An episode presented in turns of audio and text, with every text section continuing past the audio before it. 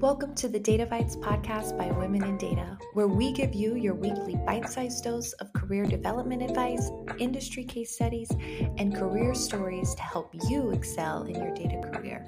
Today I'm joined with Hana Khan. Hana has been working in the data field for seven plus years and is the founder of Trending Analytics, where she helps data practitioners improve their skills in presenting and visualizing data. Welcome to the podcast, Hana. Great to be chatting with you again today. Thank you so much for having me, Sadie. Yeah, so let's just dive right in. I actually want to I usually don't focus on like negative questions, but I think that because you founded a company and you provide a solution to people, I want to get to where that need of the solution came from. And so my first question is just where do you see the biggest mistakes people make when communicating data and information? That's a really good question to ask. And I think where I see people make the biggest mistake is not considering their audience in mind when they are communicating their data. So, in fact, I would say this consideration should happen much earlier before you even start to figure out what you want to say, what you want to present or communicate. Because depending on who you're presenting to, your presentation could actually look quite different. So, in my course, I teach different ways where you can craft a data story depending on who your audience is. But the first thing is to identify who your target audience actually is.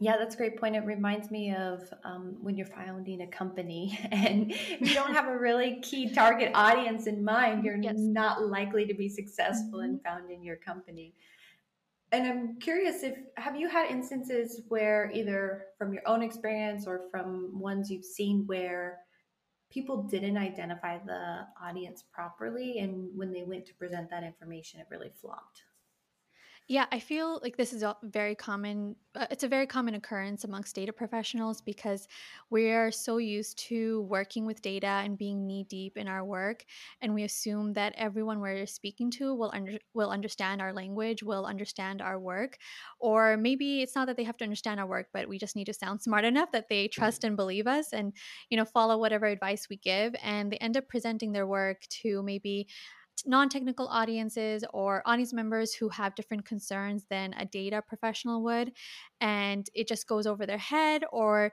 their audience are left confused as to what is exactly we need from them like what do we want them to do? What is the next step for them to do? And so that's where i that's where you see this mistake actually hurting data professionals because you know you spend a lot of time doing hard work with data. It's a lot of time, right? Like it's not days worth, it's sometimes weeks, months, right?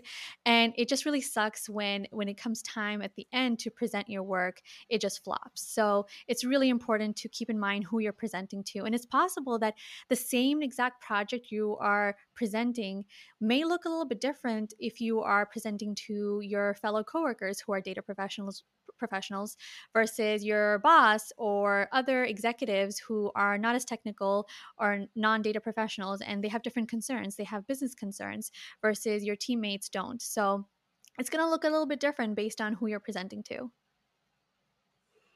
Yeah that's such a great point. Um, do you have some tips on how that should look different based on let's just use two examples of presenting to an executive team or presenting to like a technical team yeah, that's a good question. And so, if you were to present to a non technical or executive team, usually I recommend that when you are presenting your work um, for these professionals, you start off with a high level or executive summary to um, basically either you're letting them know what your recommendations are or what your main findings are before you jump into talking about your work and what you found. And you know, you include a lot of visual aids, which I think should be applicable to any data presentation that you include data visualizations to help you tell that story.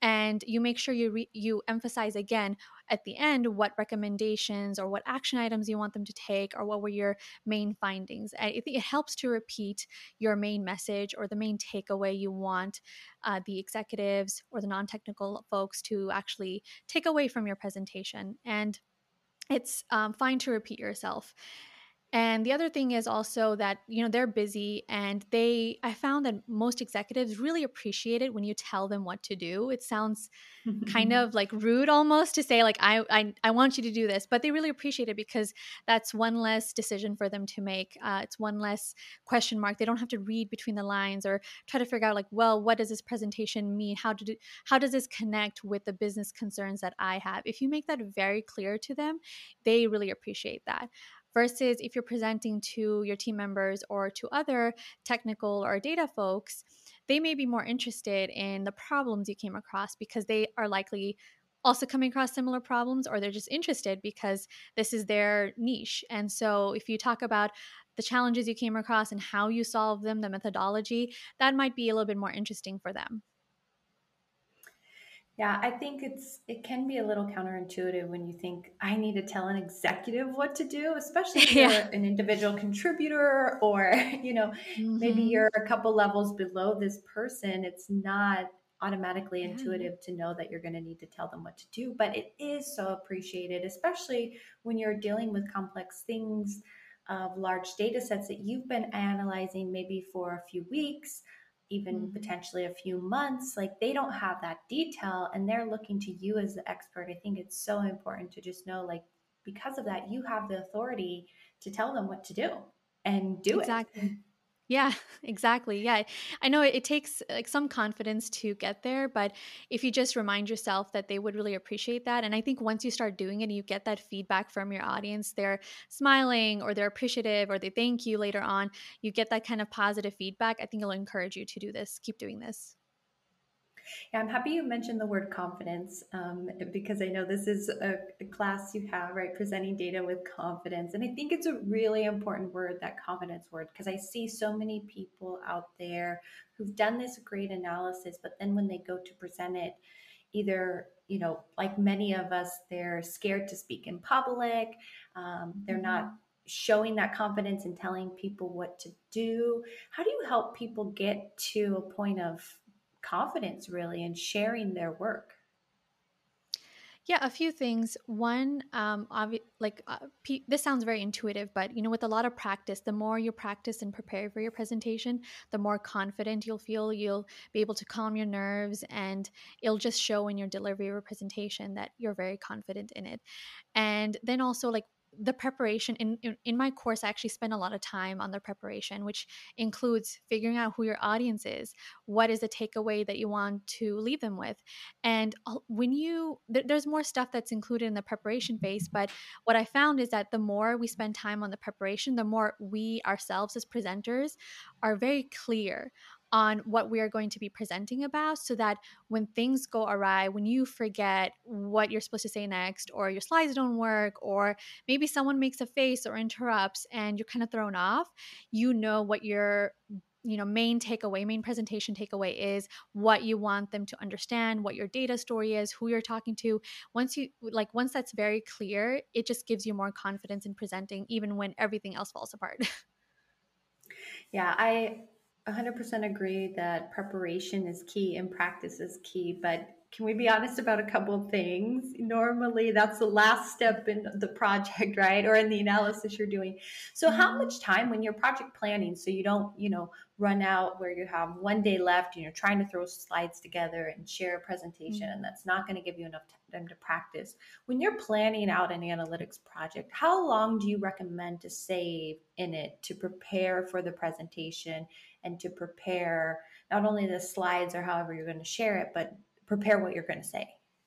Mm-hmm. Yeah, that's a good question. And my answer is probably not something many people will like because it it all depends right on how high risk your presentation is um, what is at stake i guess is a better way of saying that because you know if you're uh, if you're presenting to your team members maybe spending a day is sufficient because you know it's low stakes it's your team members they're not going to get upset you're going to have many opportunities to present to them your final work.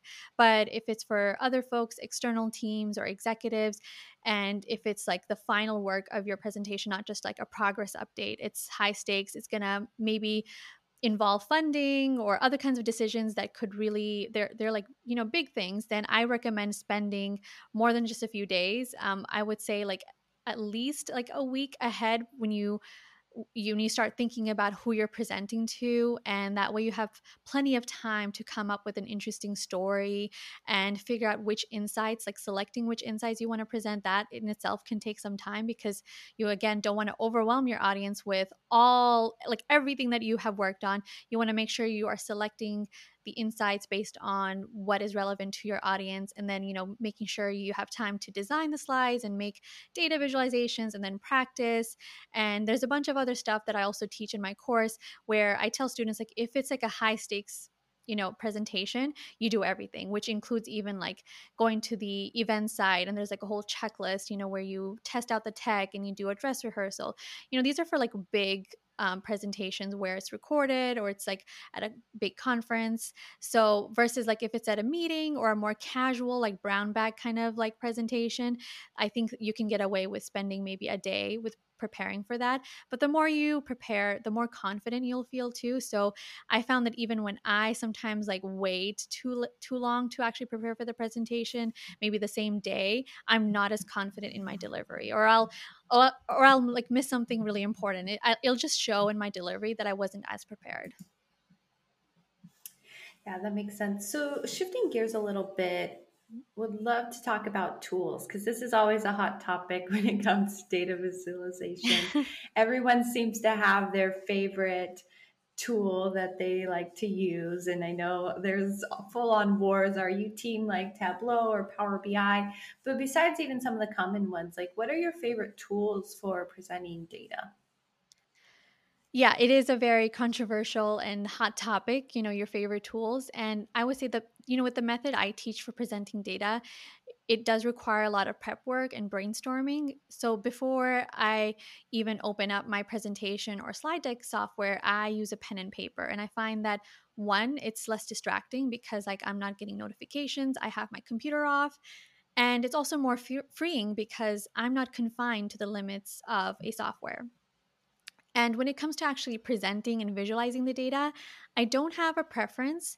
I think all the tools that you mentioned and more, they're all great tools where anyone can use them to create effective effectively design visuals from them. It's just about how you use them. I think they're all great, but I would say my favorite tool for presenting data is my voice. As a mm-hmm. soft spoken shy person, it has been one of the most challenging tools to use and master but I found that it can be one of the most powerful and captivating one and also a more dependable one because you know tech your tech can stop working you may not you may your slides may not work or you may not have them and you may have to present without your visual aids and then you just have your voice unless you get like sick and lose that too but it is the most powerful tool. You want your audience to focus on your voice and what you're saying Oh, that is so beautiful. I think that's the first time I've ever heard that.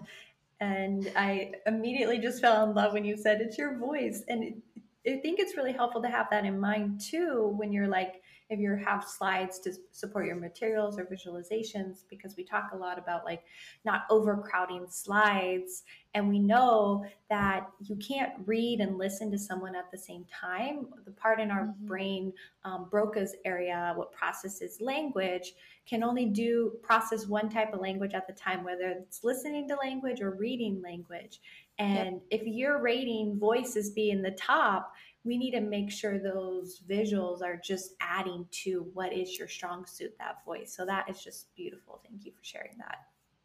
Yeah, exactly.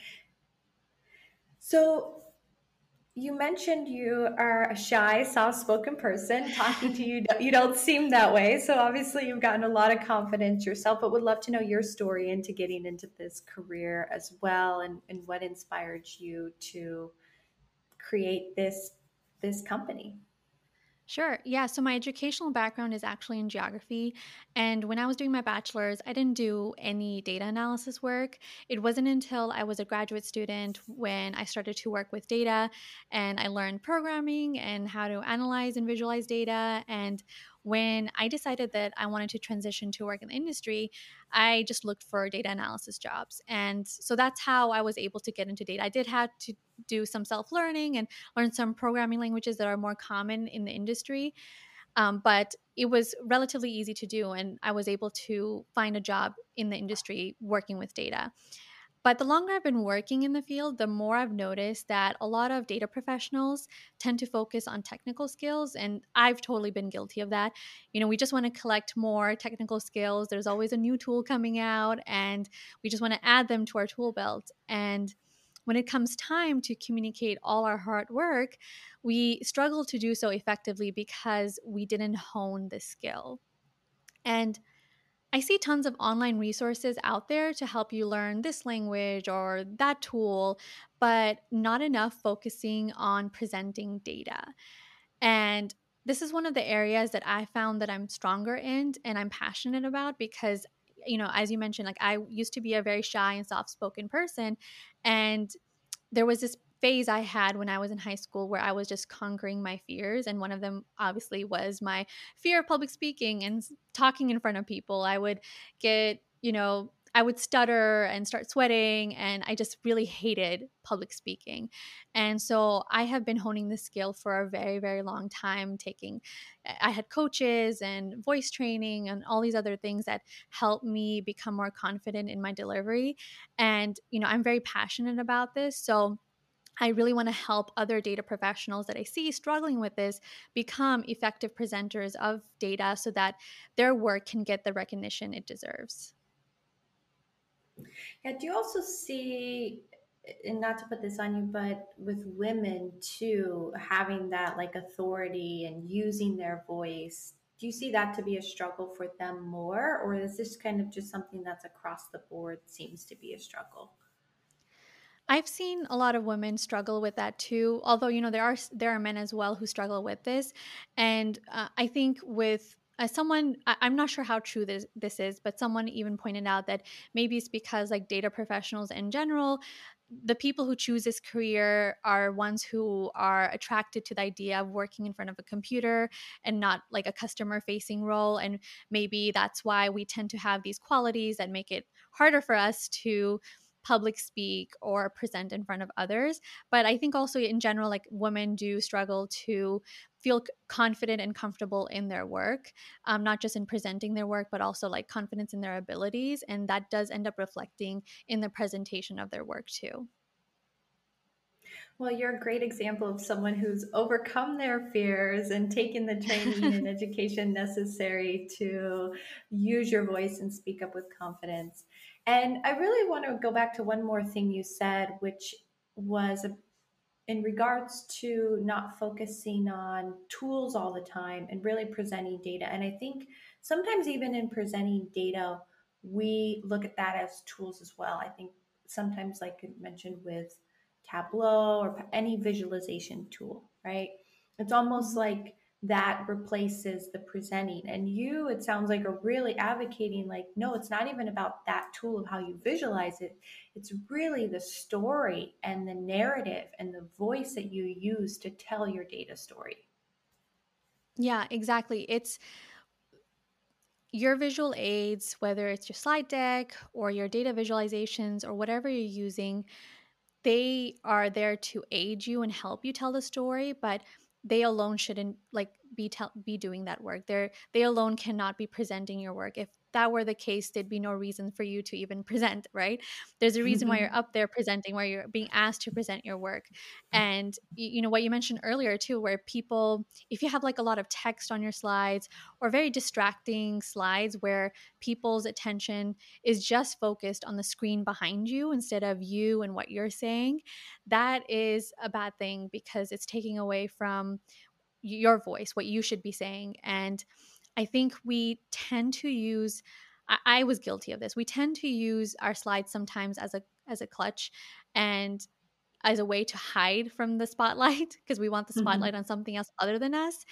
And that can hurt, end up hurting you because although maybe you could possibly communicate your data story through very effective you know through a very effective slide deck and visuals you also want to make sure that you yourself as a person as a professional is getting recognition in order for you to help you grow in your career so you can't just let your work get the spotlight you also deserve to be in the spotlight so I think, yeah, it has to do with a little bit of confidence as well. And also making sure that you understand that it's it's you that they are there for. You are presenting And passing along a slide deck before or after a presentation or to people who didn't attend isn't going to be a good replacement. Okay, everybody needs to write that down and remember that it's you that they're there for. Yes. And it's yes. so important. I love that you pull the analogy of like, hey, you wouldn't be up there because you can email slides out and nobody yeah. needs you to stand up there and flip through your mm-hmm. PowerPoint. They're there to listen to you. I think everybody should write that down and tweet that out. yes, 100%. So, shifting gears again, we're talking at the end of 2021 in December. And so my mind's already on 2022. And a lot of is already coming out in terms of data science predictions for the year, um, in different regards for the predictions for 2022. But narrowing it down to your area of focus, what do you see as some of the predictions for 2022 in regards to presenting data and storytelling with data? Well, I think like most other things in the data field, uh, one, I think AI and ML are going to play a role. Right now, self service analytics is more common, but we're seeing tools come out that can automatically create data story data stories. And because of that, we may see automatically generated stories, but I still believe that we'll need humans to help review these for biases and tweak them for our intended audience and also for the delivery, like, you know, the actual presentation, like we've talked about. And the other thing that I think we may start seeing in 2022, or at least we're going to see increasing talks about, is data storytelling in the metaverse. So, in the digital, augmented, and virtual reality. Because a big concern with data storytelling and presenting data is how do we captivate our audience's very limited attention and how do we engage with them. And with the metaverse i see that there's this opportunity to immerse and captivate and engage our audience more because you know there's other senses at play here. And so i'm really excited to see what people come up with in the metaverse when it comes to data storytelling Yes, me too. I, this is very timely for me because I've been obsessed with the metaverse. I just got an Oculus this weekend and have been like Ooh, nice. totally sucked into playing VR. And I'm not even a gamer, but I'm slowly becoming a gamer. And yeah, when I'm in it, it just makes me think of like what are the experiences and stories we can tell with this new technology, right? So mm-hmm. VR is just one portion of the metaverse. How do we use that to better immerse people in the true stories? And so love that you're thinking about that and i can't wait till you come out of class on presenting data in the metaverse. I think it'll be fantastic that'd be really awesome. Great. Well, as we wrap up here today, would love to learn the best way for people to connect with you, uh, find out more about your organization. And I know we are sharing a discount code for your classes, so we'll be sure to put that in the show notes as well. Awesome. Thank you so much, Sadie. Yeah, so I, I have a course called Present Data with Confidence, which Sadie mentioned earlier that people can enroll on in my website, trendinganalytics.com. That's trending analytics.com. And that's where you can find my blog and other helpful resources I have there. And as a gift to you all listening in, um, I do have a 20% off for this data presentation course if you use the code DataBytes20 that Sadie will put in the show notes. And you can also find me on Instagram and TikTok. My handle is Hanalytics, so that's H A N A L Y T X. There's already a company with you know the different spelling, so I had to make it interesting. Mm-hmm. And I'm also on LinkedIn as well. You can search for my name Hana Khan, and I'll be there. Awesome. We'll be sure to include all of those in the show notes. And thank you, thank you so much for um, coming in and talking with us today. I learn something every time I chat with you, and just really value the work you're doing because I think it's so essential for data professionals' voice to be heard and for them to realize that they deserve to be in that place. And what you're doing is really inspiring. So thank you so much for coming on the show today. Yeah, thank you so much, Sadie, for having me, and it's always a pleasure. If you're looking for more resources to further your data career or find your tribe, we encourage you to become a member at womenindata.org. See you on the other side.